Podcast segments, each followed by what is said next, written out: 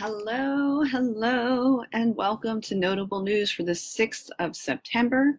I'm Kristen Downs. I'm the founder of The Notable Woman, host of the Notable Woman podcast and the Notable Woman Live. And I'm so happy to provide you with these bite sized broadcasts.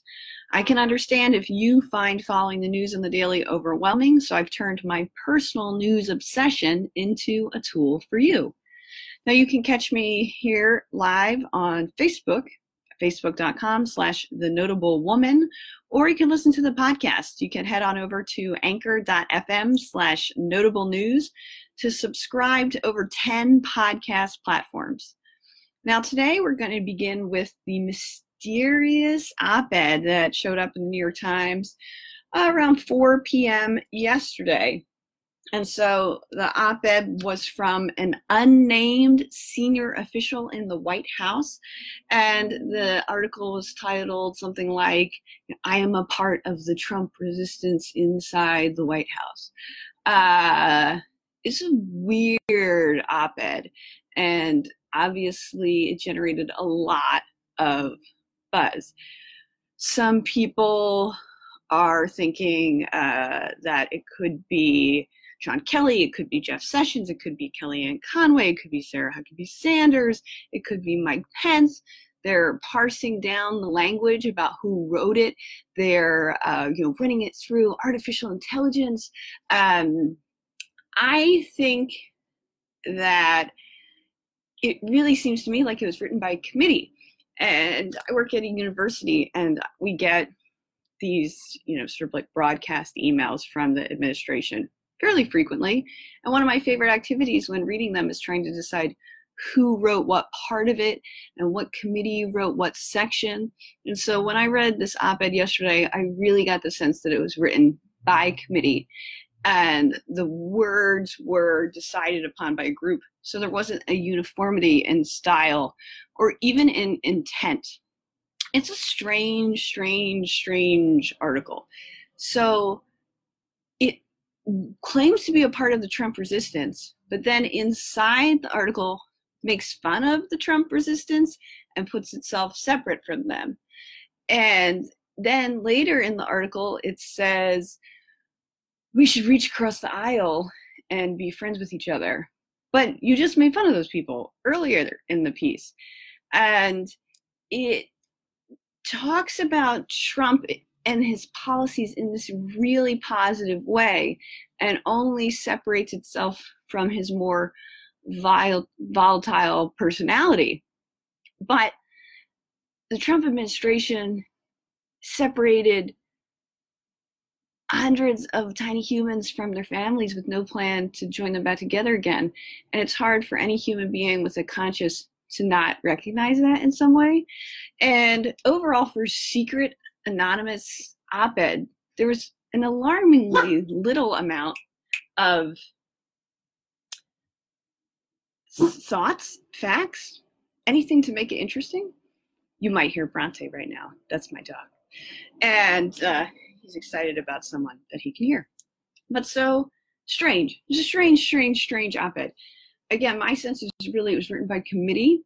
And my speculation is that it's a sort of hedging by more of the traditional Republicans because it, it strongly says that we believe in the policies that are happening, but we don't, you know, like Trump the person.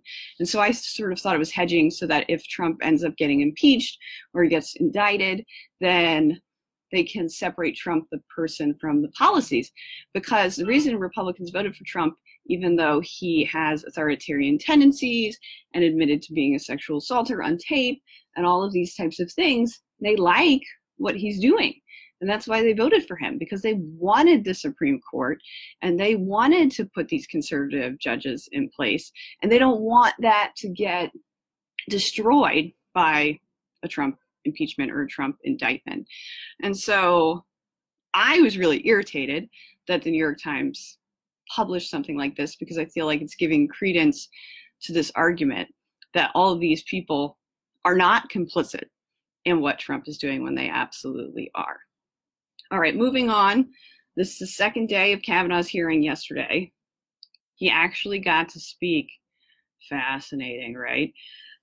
Really, really nothing good came out of anything he said. Uh, Kamala Harris did the best questioning of him, although uh, there were some others that, that did a good job too. Uh, Senator Leahy also. But so things, uh, he was asked if there are any laws governing the control, uh, pardon me, lo- laws governing government control over a male's body, which of course he could not name any. And he was asked about the both sides argument of the Charlottesville uh, riots, and he could not say Nazis were bad. He could not say it. And then lastly, he was asked, and this is a direct question can the president issue a pardon in exchange for a bribe, yes or no? And he could not answer it, okay? He could not answer that question. So, an alarming day. Not a surprising day, but an alarming day in Kavanaugh's hearing.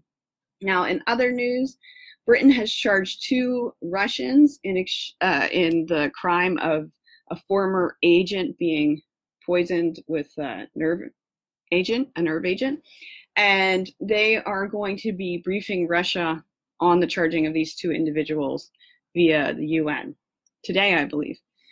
In other world news, India has decriminalized gay sex in a historic ruling. Now, this ban extended from colonial times, and it was just struck down today by their Supreme Court. Now, two interesting healthcare updates. Obviously, healthcare is very contentious in the United States, and two things happened that I think you might find interesting and should know about. So, one, a few months ago, Warren Buffett's company, JP Morgan, and Amazon joined together and announced that they were going to be launching their own health insurance company, which is huge. Uh, but they're they feel like their companies are large enough and they're not happy with what they're getting, and so they're going to start their own company. And that was announced a few months ago, but it came up again this week because they just announced that Jack Stoddard is going to be their COO. And then another announcement that just came out today is that a group of hospitals are looking to join together to start their own drug companies because they're upset about the treatment that they get and the expense from pharmaceutical companies. So these are two huge potentials for disruption in this market, which I think is one, great. The market needs to be disrupted. If you talk to anyone that needs any sort of regular healthcare or some sort of emergency healthcare, the system is absolutely broken. And I think that disruption, like these two activities, is really good for a market that doesn't work. So we shall see what happens there. The last thing I want to let you know about today is that Self Care September is beginning in my Facebook group. I really believe that by caring for and loving ourselves, we can make the world a better place. We can show other people how they should treat us, and that we have more time and energy for the work that we want to do in the world that is important. So, you can join us. The group is the Society of Notable women.com. If you go to that URL, it'll redirect you over to the Facebook group. We would love to have you. We're doing daily exercises, activities, meditations, and speakers all about your self care. So that is it for today. I hope you have a notable day and bye for now.